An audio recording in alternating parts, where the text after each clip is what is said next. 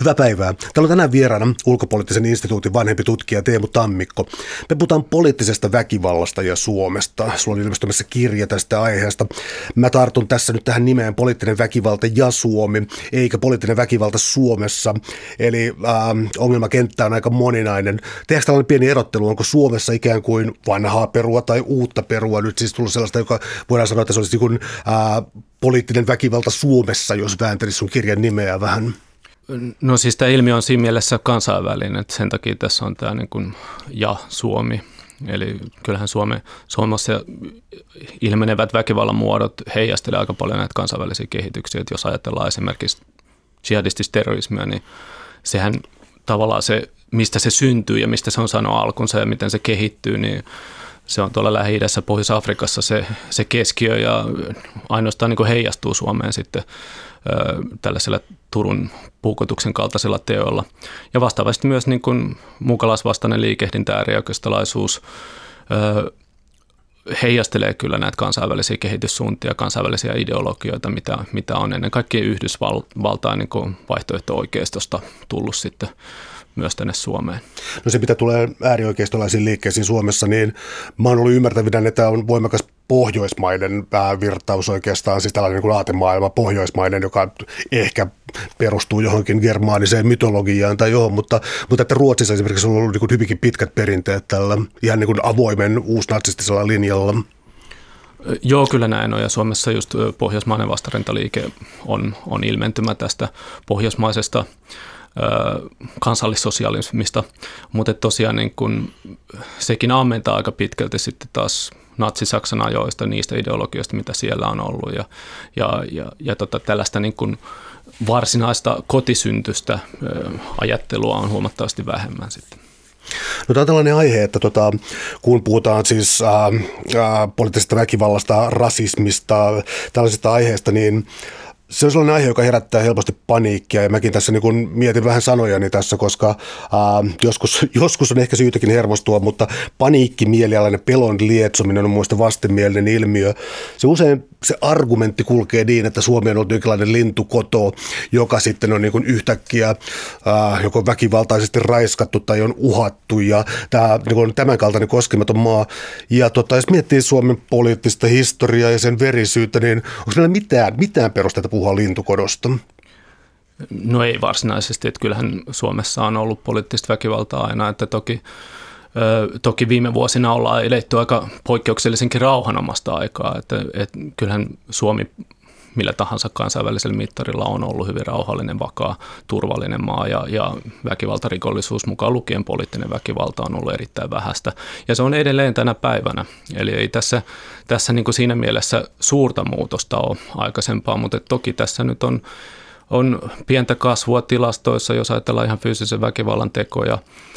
Sitten on uusi ilmiö, niin kuin tällainen sosiaalinen vahingoittaminen, taloudellinen vahingoittaminen, esimerkiksi sosiaalisen median kautta tapahtuvat kampanjat, joilla pyritään niin kuin vaikuttamaan politiikkaan ja kohdentamaan tiettyihin poliittisiin toimijoihin esimerkiksi. Nämä on uusia ilmiöitä, joiden niin kuin laajuutta mä tässä kirjassa myös vähän pyrin arvioimaan. Että kauheastihan niistä ei vielä ole, ole tutkimuksia, mutta että väkivalta on saanut uusia muotoja ja, ja se, sen myötä sitä on niin aihetta tarkastella myös nyt ihan tänä päivänä. Täällä on tänään siis vieraana ulkopoliittisen instituutin vanhempi tutkija Teemu Tammikko. Puhutaan poliittisesta väkivallasta ja Suomesta. radikalisoituminen on yksi tällainen termi, joka ähm, joka esiintyy aika usein. Se on mielellään termiä ekstremismi, joka tavallaan auttaa vähän käsitteellisessä selvityksessä. Haluatko kertoa sen taustasta?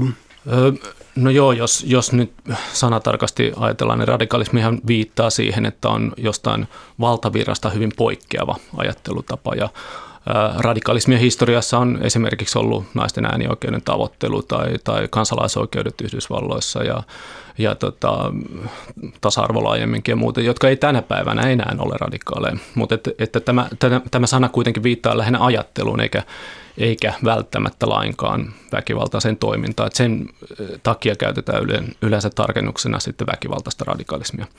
Ekstremismiterminä on puolestaan niin korvannut jossain määrin tätä radikalismitermin sen takia, että sillä viitataan sitten taas tiettyjen poliittisten suuntauksien tällaiseen hyvin ehdottomiin ö, muotoihin. Puhutaan äärivasemmistosta, äärioikeistosta ja silloin se heijastelee just sitä niin kuin esimerkiksi vasemmistolaisen ajattelun hyvin ehdotonta totalitarista ö, muotoa. Ja sekään ei välttämättä vielä sisällä väkivallan hyväksyntää, jonka takia sitten käytetään tätä tarkentavaa termiä väkivaltainen ekstremismi. Sä analysoit tässä kirjassa myös sitä, millä tavalla poliittiset liikkeet yleensäkin mobilisoituu ja millä tavalla radikaalit poliittiset liikkeet. Ja sä lähdet niin kuin tällaisista suurista kokonaisuuksista, mitä olla uskonto tai, tai, tai kansallisvaltio ja niin eteenpäin. Onko tämä malli kuitenkin pysynyt suhteellisen samana tai vakaana? No joo, kyllä. Aika pitkälti voidaan sanoa, että sellaiset tietyt perusedellytykset poliittiselle väkivallalle on, on ajattomia. Eli mä itse, itse käytän termejä ö, tässä, tässä kirjassa, ö, kuten väkivaltainen ideologia, johon sisältyy tällainen vihollisen määrittely ja vihollisen kautta oikeutetaan se väkivalta. Sitten toisaalta niin kun mä puhun ö, valmiuksista ja kyvyistä väkivallan käyttöön, jolla mä viittaan siihen, että näillä toimijoilla on monesti joko henkilökohtaisia taipumuksia väkivaltaan tai, tai historiaa väkivallassa. Aika useallahan on esimerkiksi väkivaltarikoksia taustallaan ennen kuin on siirrytty sitten poliittiseen väkivaltaan. Ja sitten toisaalta kolmantena tekijänä on, on ryhmän dynamiikka, eli, eli päästään mukaan johonkin olemassa olevaan fyysiseen ryhmään, eli tällaisen joukkoon, jossa ihmiset tuntevat toisensa ja ovat, ovat jatkuvassa vuorovaikutuksessa keskenään tai sitten kuviteltuun ryhmään, joka voi olla sitten tällainen sosiaalisen median kautta varsin maailmanlaajuinenkin verkosto erilaisia toimijoita, jossa sitten voidaan hyvinkin niin anonyymisti myös, myös näitä vuorovaikutussuhteita luoda. Uh, onko jotakin tapahtunut siitä, onko uhkakuva vaan muuttunut tai uh, ihmismäärät muuttunut, mutta tuntuu siltä, että kaikkein voimakkainta huolta aiheuttaa ehkä niin sanotut tällaiset yksinäiset toimijat. Hän oli tavallinen kohtelias nuori mies, joka ei poistunut asunnosta ja niin eteenpäin. Ja sitten toisaalta taas tämä puhe niin kuin tulvasta, pakolaistulvasta ja näistä määristä. Eli tässä tuntuu olevan kaksi tällaista ikään kuin figuuria, tällainen pirullinen, harhautunut yksinäinen hahmo ja sitten valtavat voimat, joita ei voi mukaan enää hallita? No mä sanoisin, että suomalaisessa poliittisessa ilmapiirissä 2015 oli aika merkittävä tekijä, että, että silloin, silloin tuli valtava määrä pakolaisia Suomeen ja se sitten aiheutti tällaisen vastareaktion. Ihmiset koki turvattomuuden tunnetta pelkäs, että mitä, mitä tämä tulee aiheuttaa sitten, kun tulee yhtäkkiä omaan, omaan kuntaan nyt sitten valtava määrä nuoria miehiä, joiden taustoista ei ole mitään tietoa. Ja tämän myötähän Suomessa syntyi esimerkiksi Odinin soturit, katupartiojärjestö ja, ja jossain määrin myös niin kuin pohjoismaisen vastarintaliikkeen toiminta piristy ja tota, syntyi muitakin vähän spontaanempia protestiryhmittymiä, kuten Rajat kiinni, Suomi ensin ja ja niin poispäin. Eli syntyi tällaista liikehdintää tässä näin.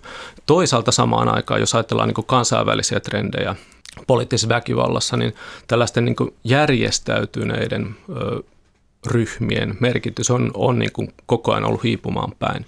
Eli terroristiorganisaatioita tai sitten tällaisia niin kuin muuta väkivaltaa käyttäviä organisaatioita on yhä vähemmän ja niiden merkitys on, on pienempi kuin aikaisemmin. Ja tämä itse asiassa heijastuu Suomeenkin. Soldiers of Odin, pohjoismainen vastarintaliike, ne vastaa hyvin pienestä osasta poliittista väkivaltaa Suomessa. Eli niiden niin kuin, no pohjoismainen vastarintaliike, heillä taitaa olla joku kymmenkunta väkivaltatapausta, jossa se on, se on niin kuin järjestönä ollut osallisena, kun taas niin kuin tällaisia poliittiseksi laskettavia väkivaltatekoja kuitenkin pienimuotoisia pahoinpitelyjä ja muita, mitkä, tai, tai esimerkiksi vihapuheen muodossa tapahtuvaa niin kuin vahingoittamista, niin niitä on, on kuitenkin varmaan tuhatkunta su, suunnilleen vuodessa. Mä en ihan tarkkaan näitä lukuja muista, mutta poliisi, poliisi näitä pitää yllä näitä tilastoja ja tota, tosiaan niin kuin siinä mielessä myös Suomessa tällainen niin kuin järjestäytynyt väkivalta on, on kuitenkin harvinaista ihan niin kuin muuallakin maailmassa. Kirjassa oli tällainen taulukko siis siitä, että on pelko siitä, millä tavalla, sanotaan vaikka siis kun, hetkinen mikä nyt onkaan termi siis, mutta siis eivät kanta hemmetti näitä termejä, siis niin kuin eivät supisuomalaista sukujuurta henkeen ja vereen olevat muut ihmiset, niin tota, on ollut pelko siitä, että me ää, muuttaa Suomesta, menee radikalisoitumaan vaikkapa siis Irakiin, Syyriaan, tällaisiin maihin. Mä tarkoitan siis sitä, että Euroopasta lähtee valtavia määriä Joo. näihin maihin, mutta se, että tulee niin paluu liikettä sieltä, niin, niin se on niin kuin, näytti niissä palossa olevan marginaalinen ilmiö. No joo, siis monestihan kun puhutaan jihadistisesta terrorismista Euroopassa, niin ajatellaan, että se on joku ulkoa päin tuleva ilmiö. Mutta että jos, jos ajatellaan niin tosiaan tätä vierastaistelijailmiötä, mikä liittyy Syyrian sotaan, terroristijärjestö ISISin riveihin on arviolta lähtenyt noin 5000 eurooppalaista. Se on iso määrä, ottaen huomioon, että koko organisaation jäsenmäärä on ollut muutama kymmenen tuhatta. Eli, eli se, vaikka sinne on toki niin kuin muualta maailmasta virannut myös paljon, niin kyllä Eurooppa on ollut väkilukuun ja etenkin niin kuin muslimipopulaation nähden hyvin suuri lähde, mistä näitä on tullut nimenomaan Lähi-Itään sotimaan. Ja toki se iso kysymys sitten vierastaistelijoiden kohdalla on se, että jossain vaiheessa ne tulee takaisin kotiin, nämä, jotka on tänne lähtenyt, mitä heille käy, miten he haluavat jatkaa toimintaansa. Ja, ja tämä on ollut viime vuosina se yksi suurimpia huolenaiheita eurooppalaisilla turvallisuusviranomaisilla, että miten ehkäistä heidän ö, mahdollista väkivaltaansa, koska heillä on kuitenkin ihan erilaiset taidot ja kyvyt tehdä väkivaltaisia iskuja kuin sellaisilla, jotka ei ole sotatoimissa itse mukana olleet. Uh, mitä toimia on tehty? Onko Suomi linjassa muun EU-maiden kanssa? Onko Suomi, Suomen politiikka tässä mielessä samassa linjassa? Mm, kyllä tässä on aika laaja kansainvälinen konsensus, että miten näihin puututaan. Että YKssa on otettu, tehty tällainen julkilausuma, että miten ö, tätä vierastaistelijan ilmiötä voidaan käsitellä ja, ja Suomi on ollut, ollut niin mukana ihan etunenässä just Euroopan, Euroopan sisällä tässä, että mitä toimenpiteitä otetaan, pyritään kriminalisoimaan esimerkiksi matkustamista sun muuta. Ja, Suomessa on toki sitten tietysti se hyvä puoli, että näitä lähtiöitä on kuitenkin vain su, suunnilleen 80-100 ja heistä on palannut sellainen parisen kymmentä ja loput ei välttämättä sieltä enää – takaisin tulekaan. Eli, eli kyseessä on aika pieni määrä, mutta toki, toki siinä on mahdollista, että yksikin näistä, jos jotain tekee, niin se isku on sitten hyvin vakava, mutta että Suomessa on sitten tosiaan näitä erilaisia toimenpideohjelmia, väkivaltaisen ekstremismin torjuntaa ja, ja muuta, joilla pyritään sitten ottamaan koppi näistä, näistä palaajista ja olemaan niin kuin ajan tasalla siitä, että mitkä heidän niin kuin suunnitelmat ovat ja miten he pääsevät takaisin tätä yhteiskuntaa, tai että onko syytä esimerkiksi rikosoikeudelliseen toimenpiteisiin saattaa heitä tuomioihin jostain teosta, mitä pystytään sitten toteen näyttämään. Täällä on tänään siis vieraana ulkopoliittisen instituutin vanhempi tutkija Teemu Tammikko. Puhutaan poliittisesta väkivallasta ja Suomesta. Mä nostaisin yhden politiikan teorian tästä esiin, josta sä olet hyvin tietoinen siitä, koska siis Tämä on hankala aihe. Tämä on niin kuin, ähm, joskus niin kuin melkein turhauttaa, turhauttaa siis niin kuin lähteä puhumaan suuntaan tai toiseen, koska jos jonkin lauseen voi ymmärtää väärin, niin sitten se ymmärretään väärin jossain. Se on sen takia niin kuin hyvinkin epäkiitollista. Mutta jotta tämä ongelma tässä nyt on, siis napataan pieni pätkä poliittista teoriaa. Sä erotat progressiivisen väkivallan, siis ikään kuin eteenpäin suuntautuvan, ää, ja tota, sitten eräänlaisen repressiivisen väkivallan, joka on tukahduttavaa. Nämä on helppoa, että tietyllä tavalla voidaan ajatella, että repressiivinen väkivalta on nykin diktatuuri tai natsi-Saksa ja niin eteenpäin, mutta progressiivinen väkivalta voi olla vaikkapa työväen liike ja sitten sen muuttuminen niin demareiksi vähän kaikkialla Euroopassa. Eli 1900-luvun alussa meillä hyvinkin uhkava näköinen tilanne muuttui sellaiseksi ää, asiaksi, jota moni pitää hyvinvointivaltion kivijalkana, mutta tämä arvostelma voidaan tehdä jälkikäteen. Onko mitään, mikä niin erottaa tällaisen ekstremismin niin, että me ei voida katsoa myöhemmin silleen, no, kyllä demarit aika hyvin teki tuon.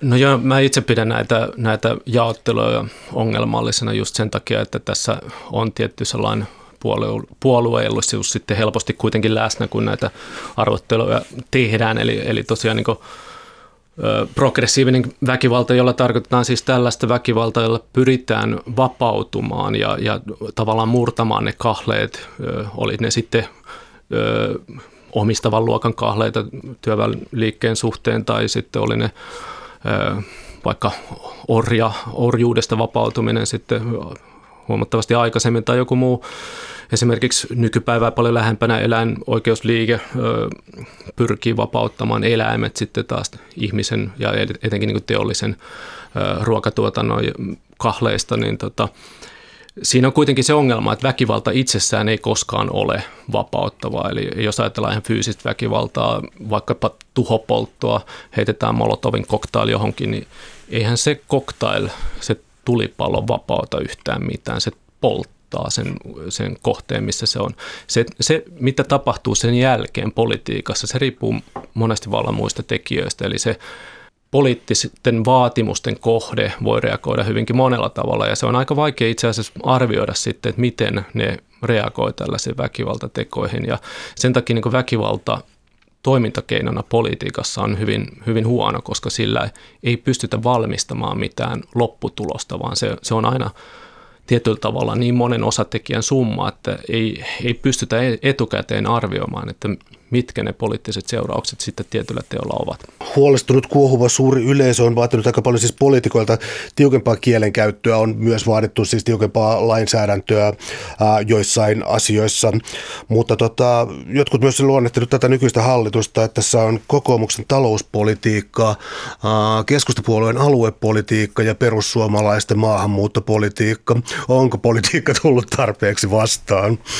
No se, mikä tulee niin politiikkaan ja, ja poliittisen väkivallan torjuntaan esimerkiksi, niin tässä, tässä on monesti sellaisia käytännön ongelmia, että se, mitä poliitikot monesti vaatii, tai jos ajatellaan jotain tiettyä väkivaltatekoa esimerkiksi, sen jälkeen on hyvin tyypillistä, että poliitikot kilpaa sitten vaatii kovia otteita, jolla reagoidaan ja tähän väkivaltatekoon ja pyritään näyttämään sitten omille äänestäjille, että kyllä me tähän reagoidaan ja kyllä me niin kuin ollaan vahvoja tämän ilmiön suhteen.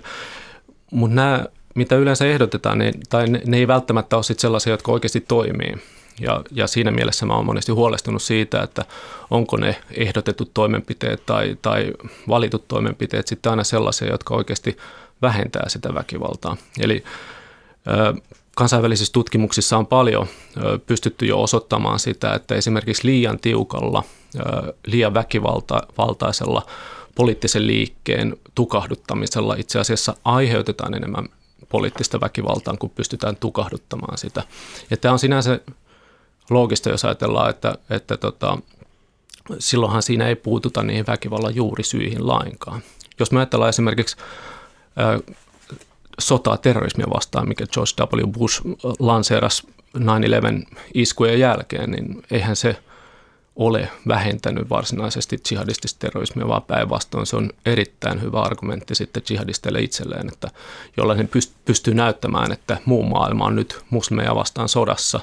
Että katsokaa, mitä tuolla nyt tapahtuu lähi lähetetään lennokkiiskuja, tapetaan paljon sivullisia uhreja ja niin poispäin. Eli, eli siinä mielessä se väkivalta harvoin poistaa väkivaltaa ja tässä nyt niin on monenlaisia esimerkkejä tietysti historiasta, mutta tarvitaan tarkemmin puuttumista niihin väkivallan juurisyihin ja, ja ne voi olla aika poikkeaviakin sitten. Ja sen takia tämä on niin hyvin hankala monitahoinen, monimutkainen ongelma myös, että väkivaltaisia toimijoita on hyvin erilaisia. Ne motiivit voi olla erilaisia, että jollakin se voi olla tällainen viesti, jolla halutaan, esimerkiksi terroristit voi halua, haluta viestiä sillä niin kuin laajemmalla kansais, kansanyhteisölle, että nyt meillä on hätä täällä, että katsokaa nyt meihin päin, että ja, ja sitten vastaavasti se voi olla esimerkiksi oman käden oikeutta, jossain suomalaisessa yhteiskunnassa halutaan rangaista jotakin, joka nyt sitten on omasta mielestä toiminut poliittisesti väärin tai, tai muuta vastaavaa. Tai sitten se voi olla myös tällaista kulttimaista uskonnollista, eli uskotaan johonkin tietynlaiseen niin puhdistavaan voimaan, että nyt tällä väkivallalla niin puhdistetaan toisin ajattelijoita tai vääräuskoisia tai muuta. Eli kyllä näitä, näitä niin taustatekijöitä on hyvin monenlaisia, joka takia tarvitaan myös aika moniulotteista palettia, millä siihen puututaan ja pelkkä niin tällainen poliisin tai, tai armeijan toiminta ei riitä. Onko tuo jotain rakentavaa vastausta? Anteeksi tällainen kohtuuton kysymys, mutta siis joskus tuntuu siltä, että kysymys on kamalasti myös siitä, että mitä saa puhua ja mitä ei. Ja tässä moni, moni uhriutuu tietysti sen mukaan, koska mäkin niin kuin siis valtiotieteellisestä väitelleenä niin kuin tiedän kriminaalihistoriasta siis sen, että siis kovat rangaistukset, niin kuin jos puhutaan vankein hoidosta ja koko niin kuin yhteiskunnan järjestelmästä, se ei ole hyvä tie, jos, jos ajatellaan niin kuin yleistä yhteiskunnallista raaistumista ja tällaisia asioita, ja vankila on tunnetusti loistava koulu rikollisille, niin ää, näitä tutkimuksia on tehty paljon, ne on tällaisia, mutta ne ei ole linjassa sitten tämän jengin kanssa, joka esittää itsensä niin kuin kansan syväksi ääneksi tai todelliseksi kan, kansaksi. Ää, niiden vaatimukset ää, tuomioista ja tällaisesta ei ole linjassa taas niin kuin asiantuntijoiden kanssa. Onko tämä tällainen, joka tuntuu mun mielestä kauhean kuilulta, mitä on tapahtunut, niin onko siitä jotain uutta vai oletko eri mieltä, kun katsot noin? No ainahan yhteiskunnassa on niitä, jotka katsoo, että asiat voidaan hyvin yksinkertaisesti ratkaista, että pistetään rikolliset linnaan ja muuta. Ja näitä nyt on tietysti ollut historian sivu kaikenlaisia vaatimuksia ja ei nyt Suomessakaan voi sanoa, että tästä on tehty niin tutkimuksia siitä, että mitä, mitä, miten kansalaiset esimerkiksi antaisi tuomioita tietyissä tapauksissa, heille on esitelty taustat ja niin poispäin. Ja niissä ei ole mitään yhteislinjaa, eli ei ole mitään sellaista kansalaisten oikeustajua. Että totta kai sieltä löytyy niin kuin erilaisia, että jos ajatellaan politiikkaa laajemminkin, että 20 prosenttia on tätä mieltä ja 10 prosenttia tota mieltä ja niin poispäin, mutta ei ole mitään sellaista yli 50 prosenttia kansasta olisi samaa mieltä esimerkiksi seksuaalirikosten tai, tai poliittisen väkivallan tuomioiden suhteen. Täällä on tänään siis vieraana ulkopoliittisen instituutin vanhempi tutkija Teemu Tammikko. Puhutaan poliittisesta väkivallasta ja Suomesta. Tuntuisi suunnilleen siltä, että jos ihminen äm, tietoisesti tappaa toisen ihmisen, niin ää, kyseessä on jokin vakava häiriötila tai sitten siis toista ihmistä ei kohdella ihmisenä. Mä tarkoitan siis sitä, että toinen demonisoidaan. Jotenkin se ei ole ihminen, se on jollakin lailla alempiarvoinen tai muu tai jotain. Ja tällainen kuuluu niin kuin ehdottomasti konfliktiretoriikkaan. Eli ähm, mitäs hyviä termejä tässä nyt keksii, vaikka suvakkihuoria ja, ja, ja tämän kaltaisia sanoja, jotka, joita on ruvettu viljelemään, niin ähm, Ähm, onko kysymys niin kuin, tällaisesta niin kuin perinteisestä sotaan ja muihin konfliktiin liittyvästä niin kuin epäinhimillistämisestä? Joo, kyllä. Tämä on, tämä on niin kuin yksi oikeastaan se inspiraation lähde, mihin, mikä sai mut kirjoittaa tätä teosta ylipäänsä, että mä huomasin, että Suomessa alkoi olla sellaista keskustelua, jota mä itse olen havainnut paljon vakavamman poliittisen väkivallan suhteen ja, ja sisällissotia edeltävinä aikoina ö, ulkomailla muissa konteksteissa. Ö, ja tässä nimenomaan on tämä epäinhimillistäminen on yksi elementti tässä, sitten historian vääristely on toinen ja tällainen edullinen vertailu, vertaillaan, että no toi nyt on aloittanut sen, en, en minä tässä muuta kuin reagoi ja niin poispäin. Että kyllä, kyllä tässä on, mä itse käytän Albert Banduran amerikkalaisen psykologin teoriaa moraalisesta etäännyttämisestä, eli tietyillä argumentatiivisilla keinoilla sitten rakennetaan sitä etäisyyttä omaan moraaliin. Ihmiset hän ei yleensä ole halukkaita väkivaltaa, mutta kun se asetelma niin kun saadaan näyttämään ihan päinvastaiselta siltä, että itse puolustaudutaan ja että siihen on historiallinen oikeutus ja ei ole muuta vaihtoehtoa ja niin poispäin, niin kyllä sitten ihminen pääsääntöisesti käyttää sitä väkivaltaa. Tämä on sinänsä niin kuin hyvin inhimillistä ja tähän on ihmisillä ihan normaali reaktio, että jos ajatellaan, että vaikka Neuvostoliitto hyökkäsi Suomeen talvisodassa, niin tota, kyllähän ihmiset oli hyvin nopeasti mobilisoitu näillä ihan samoilla keinoilla kyllä taistelemaan sitten siellä rintamalla. Et se ero on tässä nyt se, että nyt ei ole sotatila, nyt ei kukaan varsinaisesti hyökkää, mutta silti pyritään argumentoimaan, että nyt, nyt on tällainen vihollinen, joka tulee ja se tuhoaa meidät. Mä itse niin kuin jaottelen tämän niin kuin kolmeen osaan tämän, miten – toiseutetaan, eli puhutaan ihmisistä toisina ja jaotellaan tällaista me-he vastakkainasettelua. Ja se ensimmäinen osa on, on ihan normaalia tällaista toiseuttamista, jossa tosiaan sitten niin identifioidaan, että me ollaan suomalaisia esimerkiksi, tai minä olen Kouvolasta ja sinä olet, en, en tiedä mistä sinä olet, mutta, mutta, mutta kuitenkin, että tulee tällaisia niin kuin ihan normaaleja blokkeita, että, että mä itse kannatan Kouvolan kouvoja ja, ja joku toinen kannattaa sitten, sitten Tampereen pyrintöä, niin tulee tällaisia tietynlaisia normaaleja jakoja. Ja siinä ei ole mitään ongelmaa, niin kauan kuin kaikki noudattaa sääntöjä, että nyt, nyt on nämä normaalit politiikan teon säännöt ja niin poispäin. Mutta sitten seuraava askel on turvallistaminen, eli se toinen nähdään turvallisuusuhkana jota vastaan tarvitaan poikkeuksellisia keinoja. Ja tässä, tässä on nyt se, missä liikutaan tämän hetken Suomen poliittisessa tilanteessa, esimerkiksi turvapaikanhakijoiden suhteen, eli heidät nähdään turvallisuusuhkana, jonka takia tietyt poliittiset tahot on valmiita esimerkiksi tinkimään heidän perusoikeuksistaan, ihmisoikeuksistaan tai, tai esimerkiksi oikeusturvasta, eli ollaan valmiita tinkimään turvapaikanhakijoiden mahdollisuuksista valittaa palautuspäätöksistä tai muista tämä turvallisuus tuntuu olevan sellainen asia, että ihmiset on siis valmiita tavallaan luopumaan tietyistä vapauksistansa ja privaatin alueen suojelusta. Me viittaan johonkin niin tiedusteluasioihin ja tällaisiin asioihin. Siis se, että tuntuu olevan yleinen sellainen argumentaatiotapa, ajattelutapa, jossa turvallisuuden nimissä ollaan valmiita tinkimään siis, radika- tai niin siis niin fundamentaalista kansalaisoikeuksista. Mä juttelin tästä yhden poliisin kanssa, joka ehdottomasti kannatti siis lisää poliisille valvontaoikeuksia tällaiseen, mutta se oli täysin turhautunut siihen, että kun jutella tästä ihmisten kanssa, niin kaikki oli silleen, että no ei mulla ole mitään salattavaa, joka oli sille täysin väärä argumentti. Näet sä tätä ilmiötä jatkuvasti? No joo, siis tämä on, tämä on niin nykypolitiikassa varsin yleistä monellakin tasolla, että just turvallisuuden vedotaan, koska turvallisuuttahan ei kukaan periaatteessa vastuta. Kaikki, kaikki haluaa, että meillä on turvallinen yhteiskunta. Mutta toki tässä niin kuin, se, milloin niin puhutaan just tällaista niin politiikan tutkimuksen termeen turvallistamisesta, niin silloin halutaan nimenomaan sellaisia keinoja, jotka ei kuulu tavallaan siihen normaaliin sääntöpalettiin. Eli halutaan niin poiketa siitä normaaleista ja, ja tämä on silloin se, milloin helposti mennään ongelmiin, koska just silloin tavallaan nakerretaan niitä perusperiaatteita, minkä varaan niin tämä turvallinen yhteiskunta on rakennettu. Ja, ja tota, se itsessään sitten taas voi aiheuttaa epäoikeudenmukaisuuden kokemuksia, aiheuttaa syrjintää, se aiheuttaa, aiheuttaa tällaista niin ahdinkoa sitten monelle, joka taas itse asiassa on poliittisen väkivallan yksi perussyy, eli monestihan se väkivalta kumpuaa siitä, että koetaan, että nyt on epäoikeudenmukaisuutta tai että tämä ei ole minun valtio, niin tämä valtio ei puolusta minua. Miksi, miksi silloin pitäisi noudattaa näitä sääntöjä, mitä on? Eli sen takia tämä on niin vähän ongelmallinen.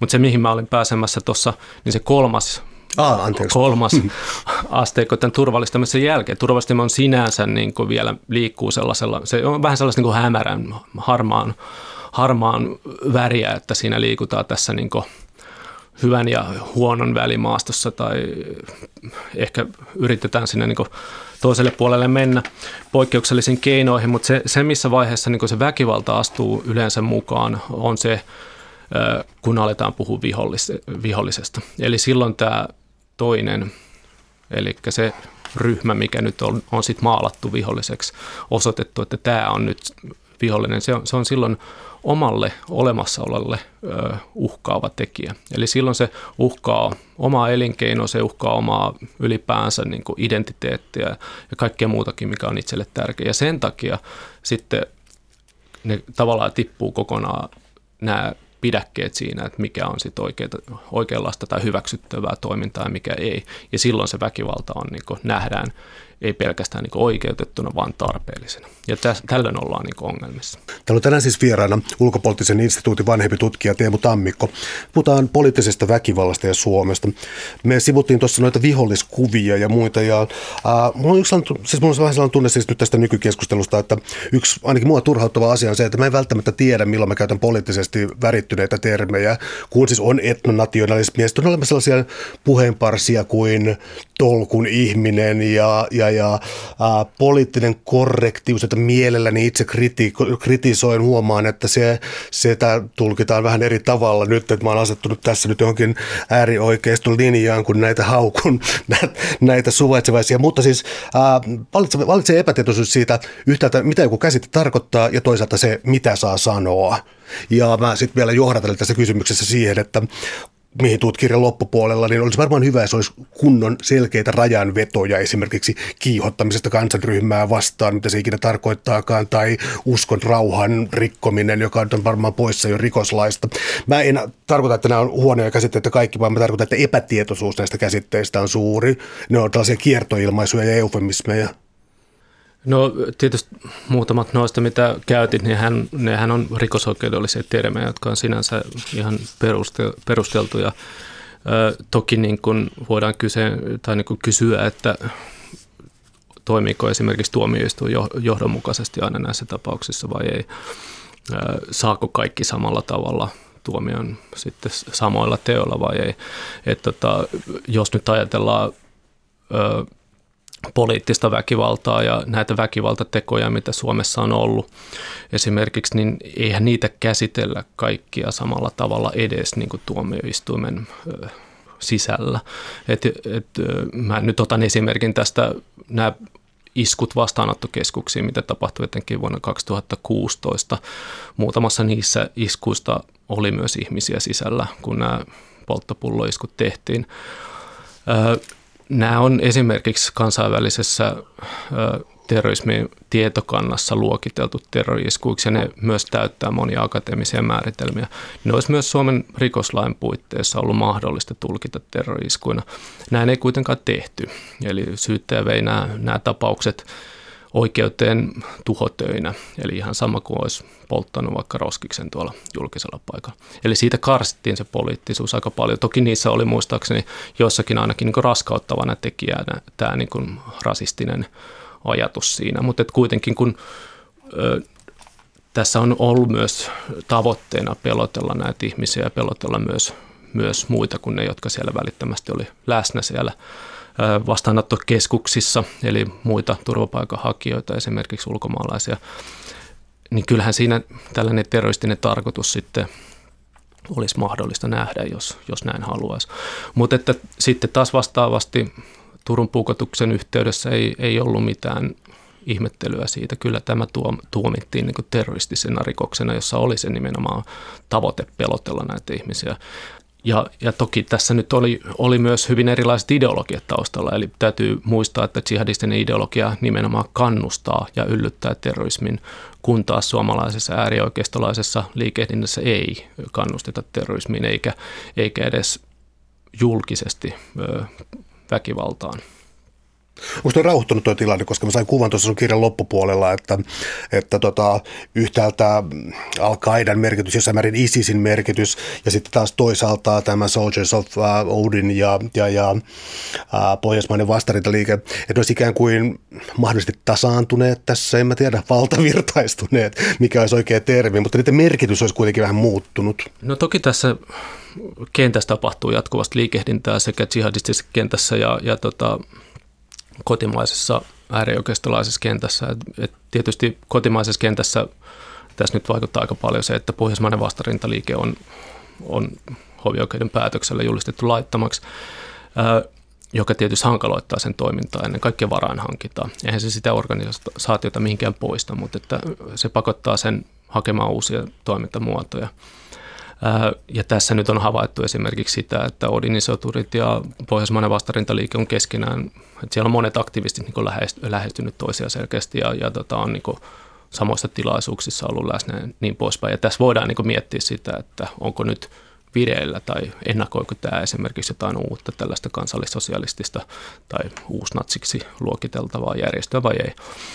Se jää nähtäväksi, sitä ei, ei tässä vaiheessa tiedetä, mutta totta kai niin jos ajatellaan ihan väkivaltatekojen määrää tai muuta, niin siinä oli niin kuin tässä mukalaisvastaisessa väkivallassa oli piikki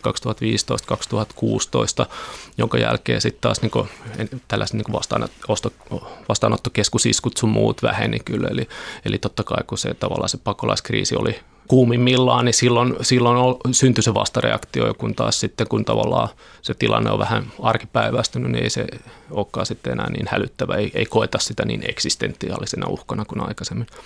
Ja sitten toisaalta taas mikä tulee jihadistiseen liikehdintään, niin tässä nyt on iso tekijä ollut se, että ISIS-terroristiorganisaatio on menettänyt aika paljon sen jalansijaa siellä, siellä Syyria ja Irakin konfliktissa. Se se utooppinen islamistinen valtio, mikä siellä oli, niin se, se on menettänyt sen hohtonsa ja vetovoimansa. Ja, ja sen takia niin kun sellainen kansainvälinen johtotähti tällä hetkellä puuttuu jihadistisesta toiminnasta kokonaan.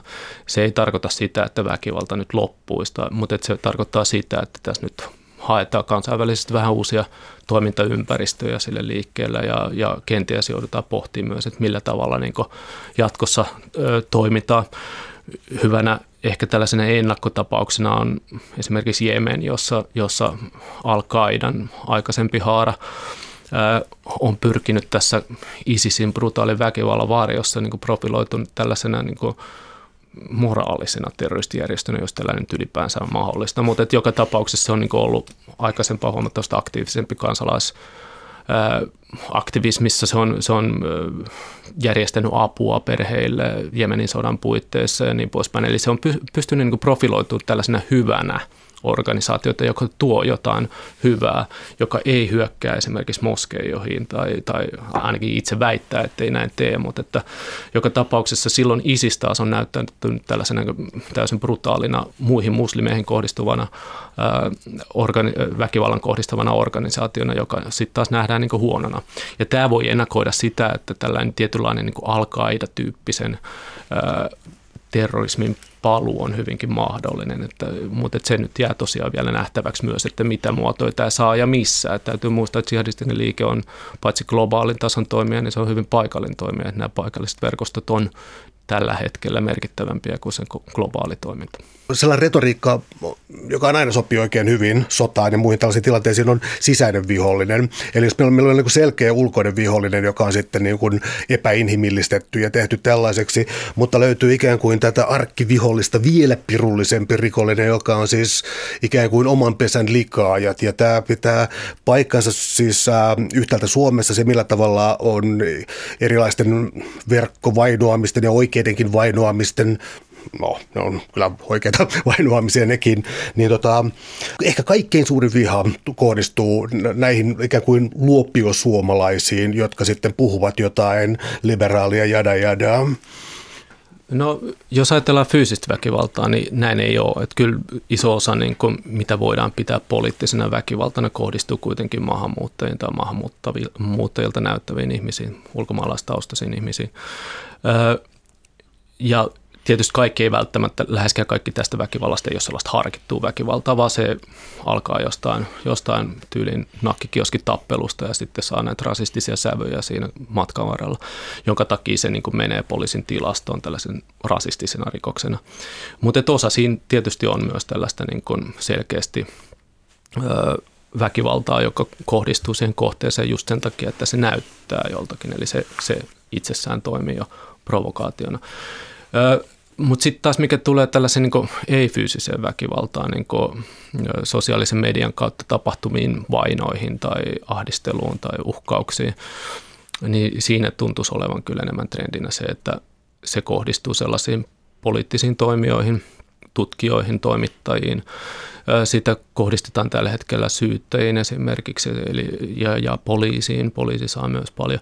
Eli tietyllä tavalla niin kuin kaikki nämä tällaisen niin kuin valtion perusvallankäyttäjien muodot on se lainsäätäjät eli poliitikot, sitten oikeusjärjestelmä, syyttäjät, tuomarit ja sitten toisaalta niin kuin toimeenpanevat voimat, kuten poliisi tai sitten esimerkiksi niin kuin muut viranomaiset, niin kyllä, kyllä heihin on kohdistettu tätä. Eli kyllä siinä selkeästi on on tällaista niin kuin ideologista vaikuttamispyrkimystä ja, ja se osa on niin kuin tietysti sitä, että pyritään uhkailun kautta mu- saada näitä toimijoita muuttamaan käytöstään tai vaientamaan heidät. Eli kyllä tässä on nämä poliittiset motiivit tässä toiminnassa taustana ja tämä tuntuu, että tämä etenkin just tämä vaikuttamisen keino kohdistuu tietysti niihin päättäjiin eli meihin kotimaisiin toimijoihin ja tota, siinä mielessä tässä on mun mielestä ihan vakavasta ilmiöstä kyse.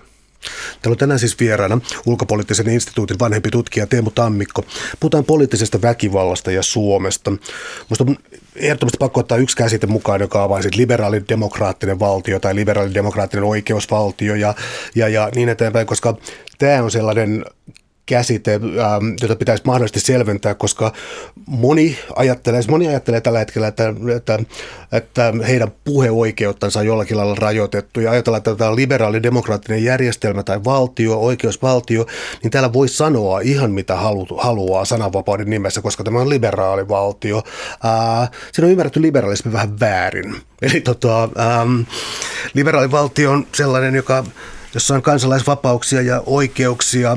Se kannattelee niitä ja jos sen perustaa käydään kiinni, sellaista, on kyseenalaista liberaalidemokraattinen valtio, niin totta kai se puolustautuu. Eli kaikkia ei saa sanoa, mutta tämä aiheuttaa moni sellaista raivoa. Minusta Sebastian Tynkkysen jossain siis, ää, mä luulen, että se oli vähän hermoromahduksen partaalla jossain oikeudenkäynnissä ja taisi olla vähän ajanut jollakin partaterällä hiuksia pois ja silloin oli joku itse tehty teepaita, jossa oli jotain sananvapauden ää, puolesta ja sitten mä yhtäkkiä ymmärsin, että mä kykenen samastumaan siihen täysin, koska se oli ihan paskana siis siinä, että tota, mä en saa sanoa mitä mä ajattelen ja se ajatus on kauhea. Mä pystyin samastumaan siihen hyvin, vaikka mä oon varmasti, varmasti eri mieltä, mutta siis se niin kun hermoromahduksen partalla olo siinä, niin se, se oli hyvin samastuttava tunne. Kyllä varmasti ja tämä sananvapaus nyt on tietysti esiintynyt tässä argumentaatiossa monella tavalla, että tuntuu, että, tai etenkin just tässä muukalaisvastaisessa liikkeessä monet kokee, että he eivät saa sanoa tai se, he eivät saa niin ajaa tätä asiaa. Tietysti sananvapaudesta tulee aina muistaa se, että kyllähän Suomessa saa sanoa mitä haluaa ja se oikeus on, mutta toki jos sitten sanotaan jotain laitonta, esimerkiksi uhkaillaan jotain, niin kyllä silloin siitä tulee rikosoikeudellisia seuraamuksia. Ja se kuuluu taas siihen oikeusvaltioon. Ja oikeusvaltion periaatteessa keskeistä on se, että kaikesta on säädetty, kaikesta, kaikki on kirjallisena kirjattu ylös ja niitä, niiden sääntöjen mukaan myös toimitaan. Ja tämä koskee myös niin väkivallan käyttöä, eli, eli kyllähän valtio turvautuu väkivallan käyttöön just lainvalvonnan ö, ominaisuudessa, mutta sekin on tarkkaan säädelty. Ei poliisi saa mit, miten haluaa käyttää väkivaltaa. Mutta kyllä mä ymmärrän omalla tavallaan tämän turhautumisen, mikä, mikä niin kuin mukalaisvastaisen liikkeessäkin on, mutta että tässä nyt ei ehkä, tässä monesti menee niin tässä, kun puhutaan tästä liikkeestä, niin sekaisin se, että mikä on laitonta ja mikä ei ole laitonta. Että kyllähän niin kuin maahanmuuttokriittisyys, jos ajatellaan sitä, että kritisoidaan maahanmuuttopolitiikkaa, ei siinä ole mitään ongelmaa. Kyllä maahanmuutto maahanmuutosta saa keskustella ja pitää keskustella. Se on yksi ilmiö, joka on merkitsevä tämän päivän maailmassa ja siitä ilman muuta pitää pystyä keskustelemaan. Mutta sitten jos ruvetaan tosiaan syyttämään kokonaisia ihmisryhmiä vaikkapa seksuaalirikoksista tai muuta, niin silloin ollaan niin ongelmallisilla vesillä, koska se on rikosoikeudellisesti tuomittavaa tehdä tällaisia yleistyksiä uskonnon tai, tai kansalaisuuden tai ihonvärin tai sukupuolisen suuntautumisen tai muun perusteella. Ja tässä mielessä nyt sitten niin kun, tämä on sellaista argumentaatiota, josta seuraamuksia tulee. Ei siinä, ei siinä pitäisi olla mitään ihmeellistä. Täällä on tänään siis vieraana ulkopoliittisen instituutin vanhempi tutkija Teemu Tammikko. Puhutaan poliittisesta väkivallasta. Tällainen asia, että niin kuin sharia-laki ei sovi liberaalin yhteiskuntaan, niin siis äh, Minusta on omituista, että siitäkin puhutaan niin kuitenkin, että se olisi epäselvä juttu, koska siis liberaalin poliittisen demokratian, niin kuin sanot, on itsestään selvää, että se ei ole sovellettavissa, sovellettavissa liberaalin demokratian arvoihin. Onko jotkut todellakin näistä sun tutkimista liikkeistä ää, siinä käsityksessä, että ollaan menossa sellaista tietä, jossa niin kuin länsimaat on täysin luopumassa kaikista arvoistansa. Kansainvaellukset tulee ja Eurooppa on laskevan auro, auringon maa, maanosa. No tyypillistä oikeastaan kaikille näille liikkeille, sekä jihadistiselle että mukalaisvastaiselle, että, että niin kuin tietyille äärivasemmistolaisille ryhmittymille on hyvin tällainen pessimistinen, synkkä, maailman tuhoa ennakoiva näkemys siitä, että jos tällä tiellä jatketaan, niin sitten me kaikki tuhoudumme. Jihadisti näkee, että länsimaat on muslimeja vastaan sodassa, jonka takia länsimaat on tuhottava tai kaikki vääräuskoiset tai väärällä tavalla islamia tulkitsevat muslimit on myös tuhottava. Vastaavasti muukalaisvastainen liike näkee, että, että ennen kaikkea sen islamofobiset suuntaukset näkee, että Eurooppaan ja myös Suomeen suuntautuva nimenomaan islamilaisista maista tuleva maahanmuutto, vaikka kyse on loppujen lopuksi aika pienistä määristä prosentuaalisesti verrattuna kansa, enemmistöön, niin silti se jollain tavalla onnistuu niin kuin täyttämään sitten tämän valtion. Eli jos Suomeen tulee parikymmentä tuhatta tai vaikka sata tuhatta muslimia, niin nähdään, että se nyt Suomi islamisoituu ja kohta tuolla liehuu eduskuntatalon lippusalossa sitten ISISin musta lippu. Eli kyllä siellä on tällaisia niin visioita, jotka monesti on aika vainoharhaisia ja niitä perustellaan erilaisilla salaliittoteorioilla ja niin poispäin. Mutta kyllä tällaisia niin visioita tosiaan on, että tässä, tässä nyt on tällainen niin suomalaisuuden – tuhoa ennakoiva aika ja maahanmuuttajat on se syyllinen, joka tässä tuhoutuu ja sen lisäksi vielä suomalainen poliittinen eliitti lähtien vaikka pääministeri Sipilästä on, on tässä salaliitossa sitten ollut mukana järjestämässä näitä maahanmuuttajia Suomeen ja omi, omien ties minkä intressinsä vuoksi. Islaminuskoisia on noin miljardi maailmassa ja tämä fundamentalistitulkinta, tota, joka menee siis palautuu ristiretkiin ja tällaiseen retoriikassansa jonnekin kansallisiin puhdistuksiin 1400-luvulle ja tällaisille ajoille. Ja se, se, siellä on aivan niin kuin ristiretkimentaliteetti, juutalaiset kristityt, islaminuskoiset siellä. Niin ähm, tämä kauhukuva tällaisesta tuhatvuotisesta sodasta ja taistelusta, joka sitten tässä retoriikassa myös jotenkin, jotenkin kaikuu myös suomalaisessa keskustelussa. No kyllä siellä on aika paljon tätä niin ristiretkitematiikkaa ja tällaista kahtia ja antaa lopullisen taistelun tematiikkaa. Nähdään, että nyt on, niin kuin, tulee nämä pyhien kirjojen ennustukset sitten toteen ja näitä, näitä tällaisia millenaristisia profetioitahan on, löytyy just juutalaisesta ja kristinuskosta ja islamilaisesta traditiosta kaikista, että niihin moneen myös sisältyy tällä hyvin kaksijakoinen maailmankuva ylipäänsä, joka omalta tavaltaan tietysti edesauttaa sitä maailman hahmottamista hyvin, hyvin mustavalkoisesti.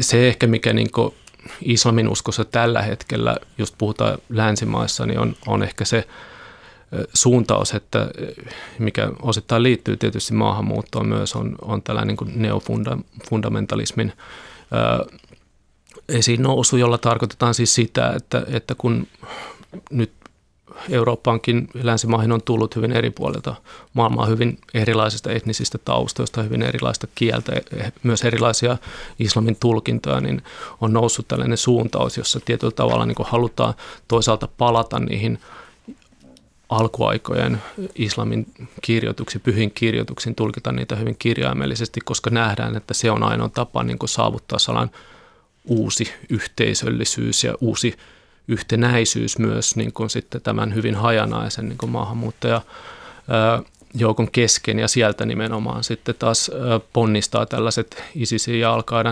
tyyppiset liikkeet myös, koska ne pyrkii argumentoimaan, että, että eurooppalaiset muslimit esimerkiksi, jotka kokee olevansa syrjässä omissa valtioissaan, eli ne on syntynyt eikä koe silti olevansa suomalaisia tai, tai ranskalaisia vaikkapa ja, ja, ja kokee sitä syrjintää siinä arkielämässään, niin sitten voi tätä kautta niin löytää sellaisen niin yhtenäisyyden muiden, muiden kanssa veljen ja sisar, sisarten kesken. Ja sitten kun siihen vielä astuu tämä kuva, mielikuva siitä, että, että nyt länsimaat haluaa tuhota teidät, he haluaa alistaa teidät, eli nouskaa taisteluun ja tehkää asialle jotakin, niin silloin tosiaan sitten se väkivalta voi helposti astua tässä mukaan kuvioihin.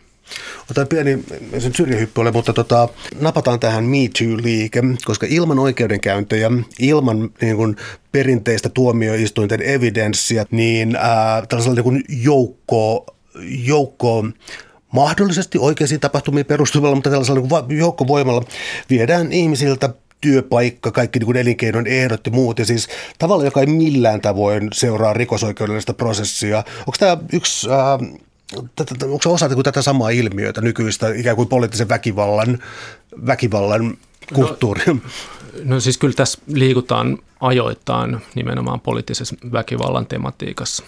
Ja mä tarkoitan ajoittain sillä, että siis MeToo-kampanjahan tai tämä ilmiö, kyse on enemmänkin ilmiöstä, joka lähti tietystä ideasta ja sai sitten alkoi alko nousta eri puolilla maailmaa.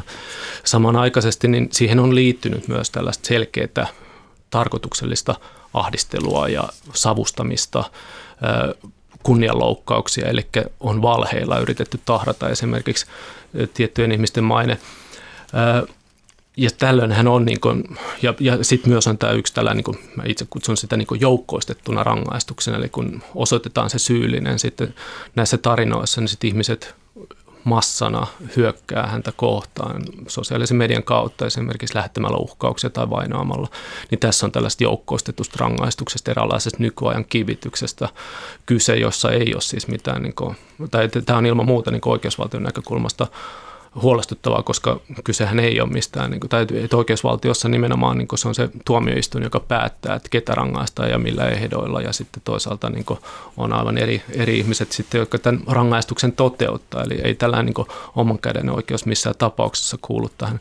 Ja tämä on tosiaan niin kuin, saanut poliittisen väkivallan ää, muotoja jossain maissa, Suomessa, Suomessa ei oikeastaan niin kuin juurikaan poliittista merkitystä tällä on ollut. Että toki Tomi Metsäkedon tapaus oli tällä, jos tuli sitten myöhemmin kunnian loukkaustuomiot muutamalle, ää, muutamalle ihmiselle tästä, mutta tota, tässäkin niin tietysti täytyy pohtia laajemmin tätä dynamiikkaa, mikä tässä Me Too-ilmiössä on ollut, että sehän lähti siitä, että yksittäiset ihmiset kertoo omista kokemuksistaan. Siihen ei välttämättä sisältynyt mitään syyttelyä tai edes mainittu nimiä, mutta sitten esimerkiksi media on saattanut tarttua näihin hyvinkin voimakkaasti ja kaivaa sitten näitä taustoja, että kuka siellä, kenestä nyt puhutaan ja sitä kautta niin avattu tätä, tätä palettia, joka on sitten mahdollistanut myös näitä niin vihakampanjoita, näitä nimettyjä kohteita kohtaan.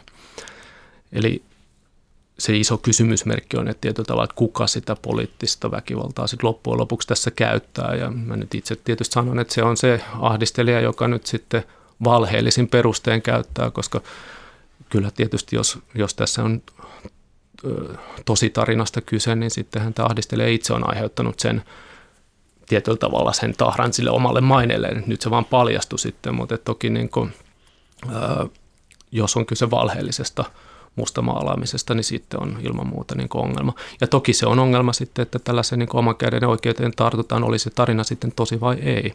Eli siinä mielessä sitten on niin myös ongelma, mutta silloin kyse ei välttämättä ole niin tällaista poliittisesta väkivallasta, vaan muunlaisesta. Mä olin löytäminen Toivon pilkahduksen sun kässärin sivulta 262, jossa, jossa vihapuhe voitaisiin määritellä uudelleen niin, että se kriminalisoiminen olisi selkeämpää. Ää, ideana, en, mä en osaa sanoa sille sisältöä, mutta siis mä nimenomaan juuri kaipaisin sellaisia sitten kun rikosoikeudellisia selvyyksiä tähän näin. Ää, ei sillä tavalla automaattista tuomiota pitää alentaa tai, tai kiristää. Mä en, mä en niin tarkoita sitä, vaan siis se, mun mielestä siinä on pieni ongelma siinä epäselvyyden tilassa. No se on hyvin ongelmallista oikeastaan tänä päivän, koska se mielletään, että kaikki vihainen puhe nyt olisi jollain tavalla vihapuhetta, mutta siitähän ei ole kyse. Enkä mä nyt itse asiassa pidä sitäkään välttämättä ongelmana, että ihmiset antaa kansalaispalautetta, vaikka se olisi vihaistakin. Kyllä nyt tunteita saa ö, esittää sikäli, kun niillä ei pyritä sitten vahingoittamaan sitä kohdetta.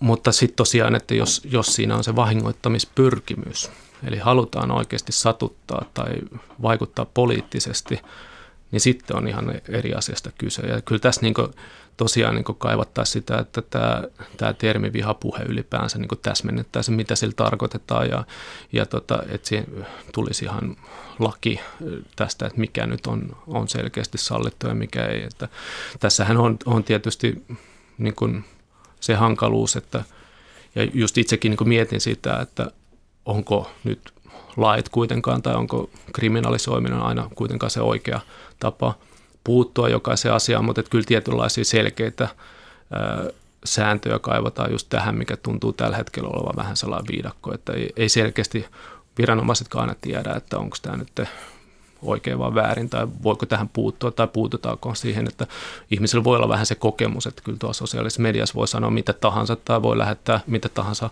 mailia kenelle tahansa, että ja käytetään myös nimimerkkejä, joiden suojista on helppo huudella. Että, että siinä mielessä se on ollut vähän tällainen niin perkaamaton, perkaamaton suositte. Ja myös se, että poliisi ei ole näitä läheskään kaikkea pystynyt sitten tutkimaan eikä, eikä tutki. Et toki mahdollisuuksiahan siihen voisi olla, mutta et se vaatisi aika paljon sitten resurssipanostusta poliisin puolesta. Että kyllähän kaikkien ihmisten niin tietokoneet pystytään paikantamaan ja niin poispäin, että ei, ei nimimerkinkään takaan yleensä pysty anonyymisti loppujen lopuksi näitä viestejä lähettelemään. Se olisi jokaisen hyvä muistaa, kun niitä viestejä lähettelee. Suuret kiitos keskustelusta Teemu Tammikko. Oli ilo. Kiitos.